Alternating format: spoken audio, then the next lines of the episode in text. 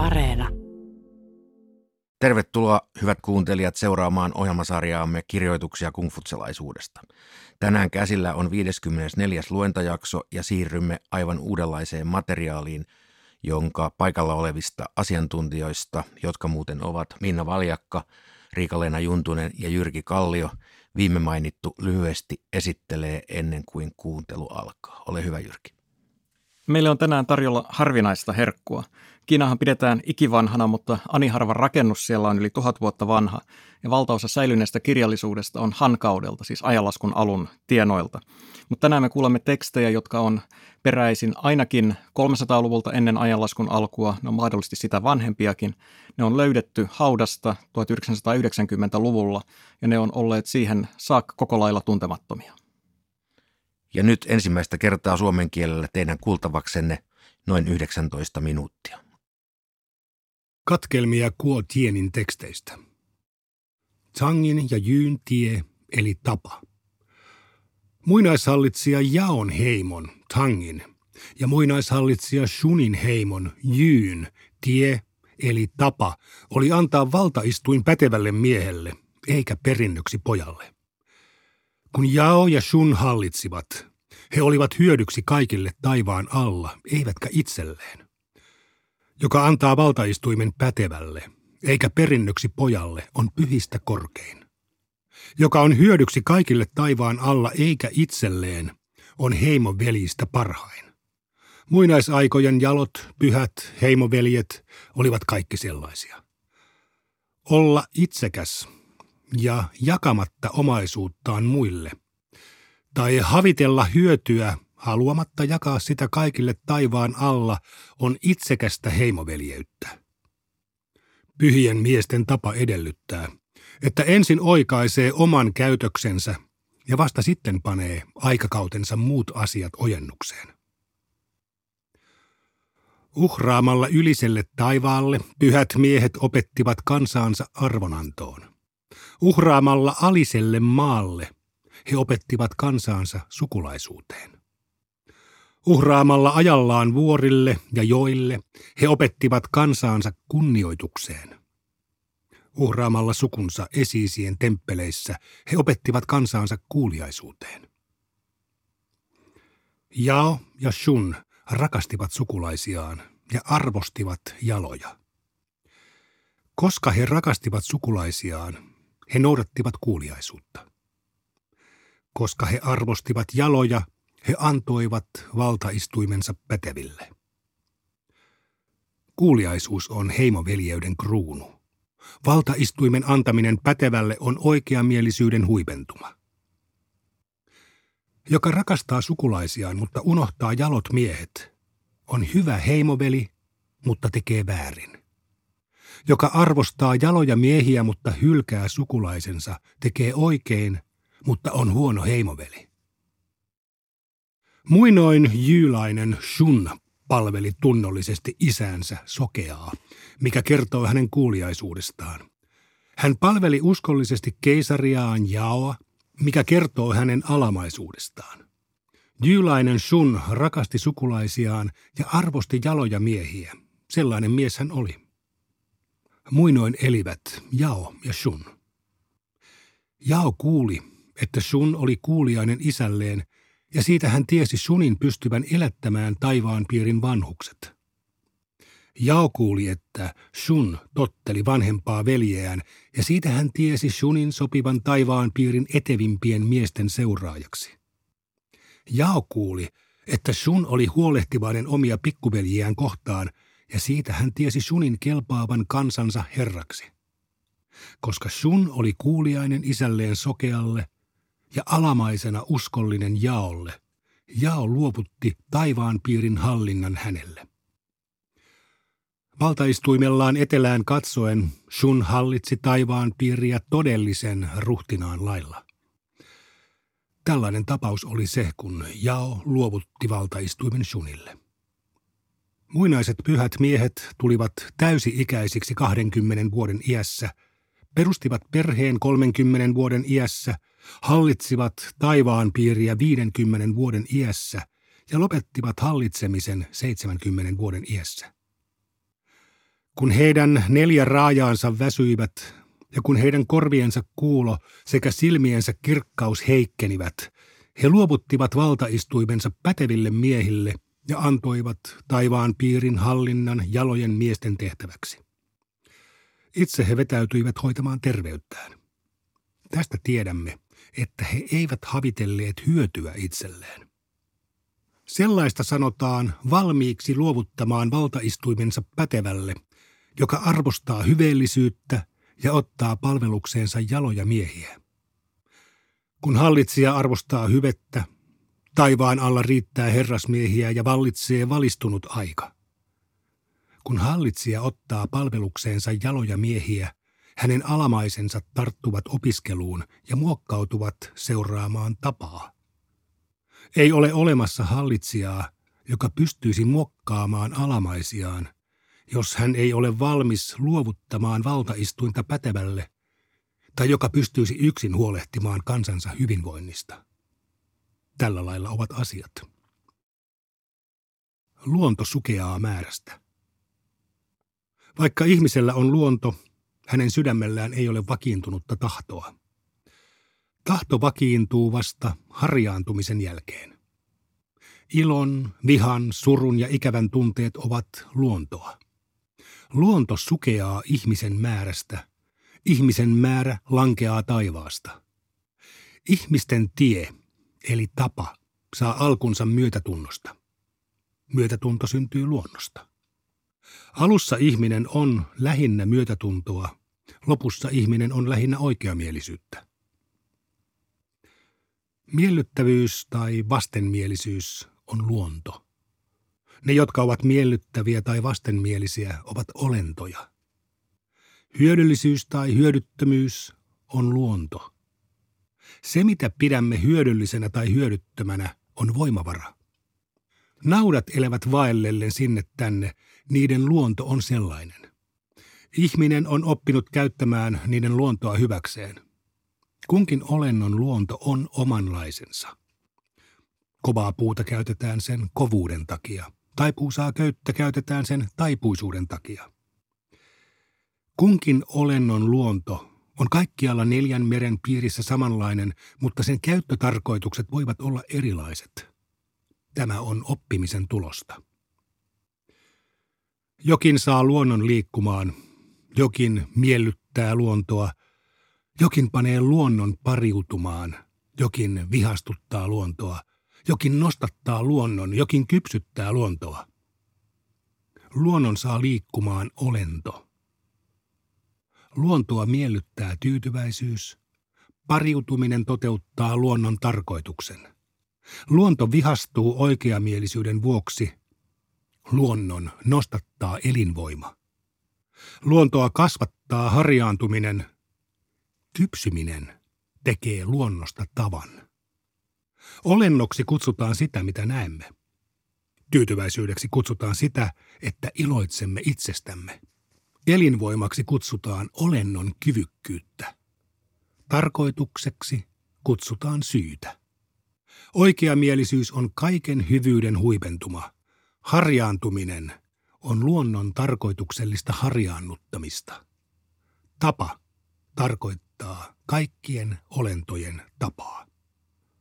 Rehtiys on oikeamielisyyden muoto. Oikeamielisyys on kunnioituksen muoto. Kunnioitus hillitsee olentojen käytöstä. Vilpittömyys on veljeyden muoto, joka syntyy luonnosta. Uskollisuus on luotettavuuden muoto. Luotettavuus on myötätunnon muoto. Myötätunto syntyy luonnosta. Rakkautta on seitsemää lajia. Luonnonmukainen rakkaus on lähinnä veljeyttä. Viisautta on viittä lajia. Oikeamielinen tavan noudattaminen on lähinnä uskollisuutta. Vastenmielisyyttä on kolmea lajia. Vastenmielisyys veljeyden vastaista käytöstä kohtaan on lähinnä oikeamielisyyttä. Tapoja on neljä. Vain ihmisten tapa on noudatettavissamme. Ihmisen tietoisen tuumittu toiminta on omiaan herättämään vastenmielisyyttä. Tietoista tuumintaa seuraa vastahakoisuus, Vastahakoisuutta seuraa ahdistus ja ahdistuneen kanssa kukaan ei halua olla tekemisissä. Harkitsevaisuus on kuitenkin veljeyden muoto, eikä menemisessä liian pitkälle harkitsevaisuudessa ole mitään vastenmielistä. Nopeus on sotajuonien punomisen muoto, ja siinä liian pitkälle menevä saa päälleen muiden vihan. On totisesti niin, että jos ei ole harkitsevainen, tulee menneeksi harkitsemattomuudessaan liian pitkälle. Myötätuntonsa kauneudella hallitsija saa rahvaan luottamaan käskemättäkin. Luontonsa hyvyydellä hallitsija saa rahvaan pysymään uskollisena ohjaamattakin. Valtion omaisuutta vaalimalla hallitsija saa rahvaan uurastamaan palkitsemattakin. Sydämensä pelottavuudella hallitsija saa rahvaan pelkäämään rangaistuksittakin. Herrasmiehen pitää toteuttaa vakaumustaan avaraakin avarammalla sydämellä. Puheissaan hänen pitää osoittaa rehtiäkin rehdimpää luotettavuutta. Suorittaessaan vieraalle kuuluvia sovinnaismenoja hänen pitää olla ulkoasultaan huoliteltuakin huolitellumpi. Suorittaessaan uhrimenoja hänen pitää osoittaa kunnioitusta huolellistakin huolellisemmin.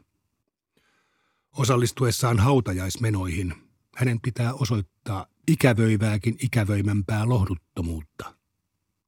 Herrasmiehen olemusta ohjatkoon hänen sydämensä. Viisi toimintatapaa.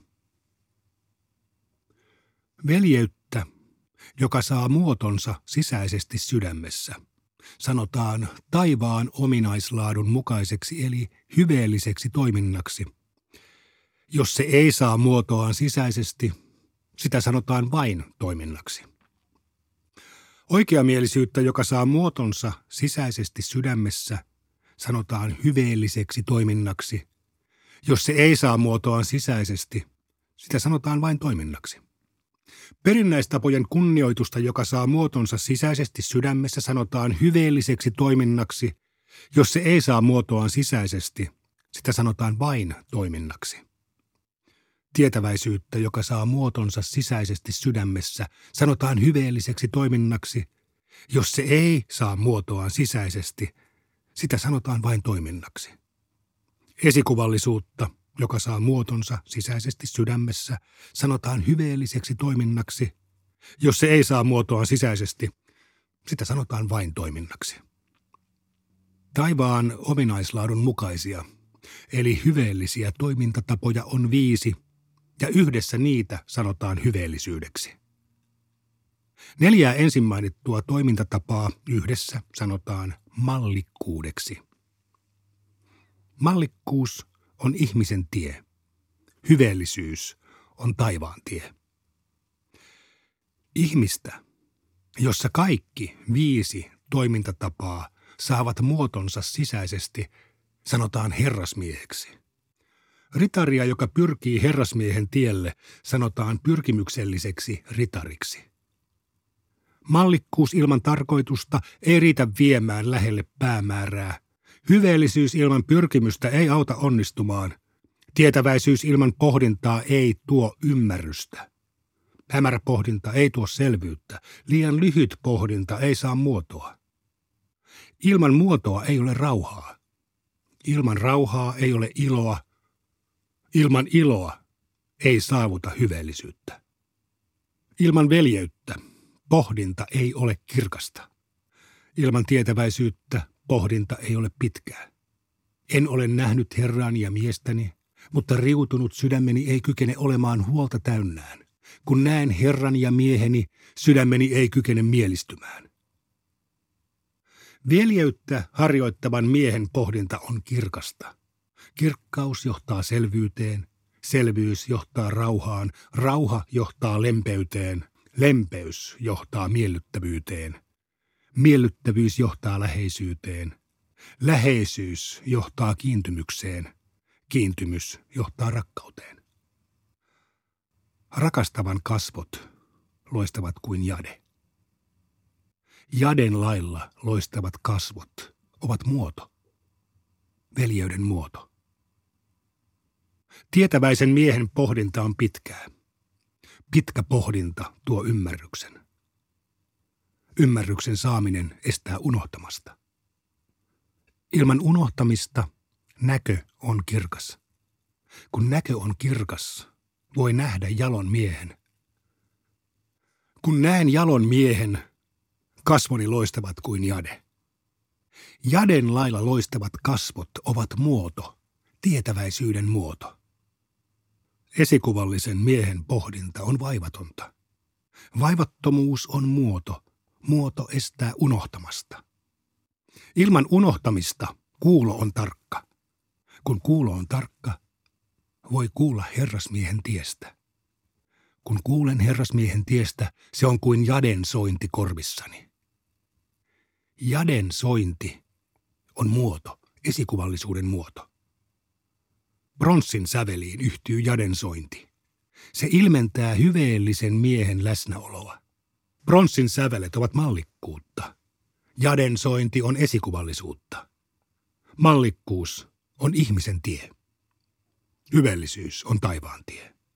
Ainoastaan hyveellisen miehen ollessa läsnä voi jaden sointi yhtyä pronssin säveliin. Ilman kuulon tarkkuutta ei ole näön kirkkautta. Ilman esikuvallisuutta ei ole tietäväisyyttä. Ilman tietäväisyyttä ei ole veljeyttä. Ilman veljeyttä ei ole rauhaa. Ilman rauhaa ei ole iloa. Ilman iloa ei ole hyveellisyyttä. Ilman mukautuvaisuutta ei ole miellyttävyyttä. Ilman miellyttävyyttä ei ole läheisyyttä. Ilman läheisyyttä ei ole kiintymystä. Ilman kiintymystä ei ole rakkautta.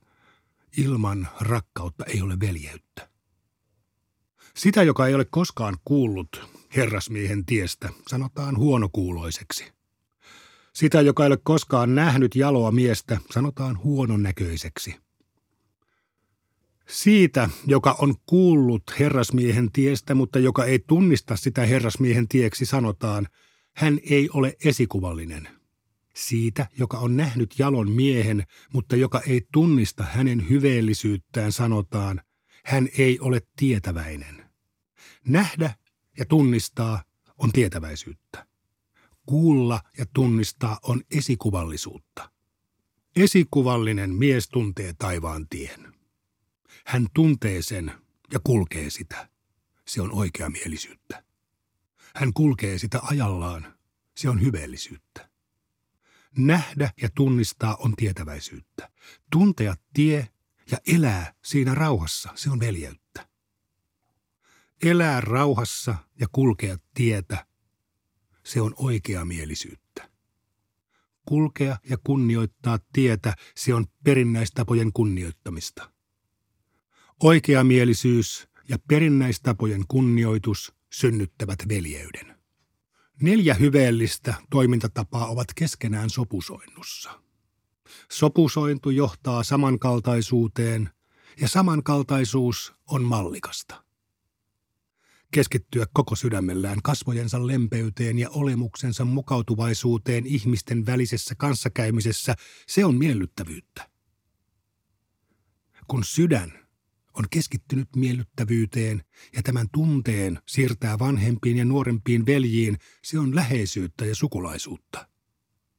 Olla uskollinen läheisyydessä ja sukulaisuudessa, se on kiintymystä ja sukurakkautta. Olla vilpitön kiintymyksessä ja sukurakkaudessa, se on rakkautta.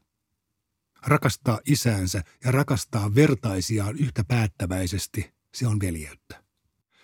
Se, joka on kuullut tiestä ja on siihen mieltynyt, harjoittaa veljeyttä. Se, joka on kuullut tiestä ja vapisee kunnioituksesta sen edestä, harjoittaa oikeamielisyyttä. Se, joka on kuullut tiestä ja osoittaa sitä kohtaan arvostusta, harjoittaa perinnäistapoja. Se, joka on kuullut tiestä ja iloitsee siitä, on hyveellisyyden harjoittaja. No niin, hyvät läsnäolijat. Näin maalikon korviin hyvin mielenkiintoista tekstiä toisaalta ja enimmältään, varsinkin näin hienosti suomennettuna analyyttistä erittelyä sisäisistä prosesseista ja struktuureista, lyhyitä tehokkaita päälauseita, tällaista teräksistä prosaa. mutta toisaalta sitten tällaista liirumlaarum ja lohduttomuuden ikävöinnistä. Mitä te haluatte nyt nostaa täältä esiin, hyvät asiantuntijat? Mun mielestä täällä oli sellainen melko hauska juttu, joka myös liittyy vahvasti tähän päivään, eli tällainen hallitsijoiden ikuinen ongelma, vallasta luopuminen. Ja täällähän annetaan ihan selkeät ohjeet siihen, kuinka vetäydytään vallasta tyylikkäästi. Ja annetaan myös ymmärtää, että pitää osata luopua vallasta tullessaan tiettyyn ikään. Nämähän oli hurjan korkeita nämä, nämä annetut iät, jos ajattelee niin kuin tuon ajan eliä odotuksia. M- mutta tota, siinä tuotiin selkeästi esille, että vallasta pitää myös luopua, mutta se tapahtuu niin, että kannetaan edelleen vastuu seuraavista sukupolvista ja sitä varten piti valmistautua ja kerätä niitä jaloja miehiä ja kerätä se oikeanlainen setti sinne ihmisiä, jotka sitten jatko tavallaan sitä työtä. Mehän tätä ennen kuunneltiin kahdeksan jakson verran Shunzen tekstejä ja, ja Shunzenhän vastusti ehdottomasti käsitystä siitä, että valtaistuimen voi luovuttaa pätevimmälle. Shunzen käsitys oli se, että valtaistuimen kuuluu siirtyä perinnöllisesti saman dynastian sisällä. Ja kyllä Mönchökin kannatti tämmöistä samanlaista käsitystä. Tämä kertoo siitä, että tämmöistä keskustelua käytiin jossakin vaiheessa, jolloin mietittiin sitä, että kumpi on oikein, perinnöllinen vallansiirto vai, vai valtaistuimen antaminen pätevimmälle. Minna, taustakeskustelussa kerroit, että haluaisit kiinnittää huomiota tähän ihmisen luontotematiikkaan. Mm, tämä on mielenkiintoisen yksityiskohtainen pohdinta, mitä on ihmisen luonto, mistä se tulee, miten se muodostuu. Ja se, mikä ehkä tässä on mielenkiintoista, on tämä myötätunnon esille tuleminen, kuinka ihminen on lähinnä myötätuntoa, lopussa ihminen on lähinnä oikeamielisyyttä, että se myötätunto muuttuu oikeamielisyydeksi. Sen pohjalta voidaan ehkä siirtyä miettimään tässä, täällä on niin alavireenä tämä oppimisen kaksi olennaista tavoitetta tai tulosta. Että ensinnäkin oppimisen kautta saavutetaan tällainen eettinen tietoisuus, joka jalostuu oikeamielisyydeksi. Mutta toisaalta tämä oppiminen myös auttaa ymmärtämään sitä, miten se maailma ja näiden muiden olentojen luonto muodostuu ja mitkä on niiden niin sanotut käyttötarkoitukset. Tämä oli tota, jotenkin ihana tämä tällainen ajatus empatian kehittymisestä. Mm. Edelleen tänä päivänä se niin kuin on yksi ihmiseksi kasvamisen niin kuin melko olennaisia perusteita. Sehän on vähän jotain samaa tässä empaattisuudessa kuin, kuin siinä, että tässä puhutaan veljeydestä. Ja tässä esitetään näissä kahdessa tekstissä, niin tämä Jen annetaan ymmärtää, että veljeys on niin kuin luonno, lähinnä luonnonmukaista rakkautta – ja se on aika, aika mielenkiintoinen ajatus. Ja siinä on jotakin samaa kuin mitä Platonin pidoissa sitten aikoinaan mietittiin, että minkälaisia rakkauden lajeja on olemassa. Tässä tekstissä mainitaan, että, että rakkauden lajeja olisi seitsemän, mutta valitettavasti meillä ei ole tietoa siitä, että mitä ne muut kuusi ovat. Mitä muuta vielä haluaisitte nostaa tämän päiväistä luennasta esiin? Nämä viisi toimintatapaa oli kyllä aika mielenkiintoinen kohta tietysti tässä lopussa, että mallikkuus on ihmisen tie, hyvellisyys on taivaan tie. Mutta se hyvellisyyskin on, on saavutettavissa. Joo, tässä nämä viisi toimintatapaa on, on käsite, joka, nä, joka heijastui myöskin tuonne Xunzeen. Siinä Xunze syytti Mengzea ja, ja Mengzen opettajia siitä, että he noudattivat näitä kummallisia viittä, viittä toimintatapaa – ja on vaikea tietää, että miksi Shunza niitä nyt erityisesti vastusti, koska ne on periaatteessa kaikki hyvinkin niin kaikissa kummutsalaisissa teksteissä toistuvia hyveitä. Mutta olennaista tässä tosiaan on se, että erotellaan se, että mikä on mahdollista ihmiselle ja, ja mikä sitten on ainoastaan mahdollista taivaalle. Näihin ajatuksiin päätämme tämänkertaisen jaksomme ja toivotamme teidät hyvät kuuntelijat tervetulleeksi näiden asioiden pariin jälleen viikon kuluttua. Kuulemiin.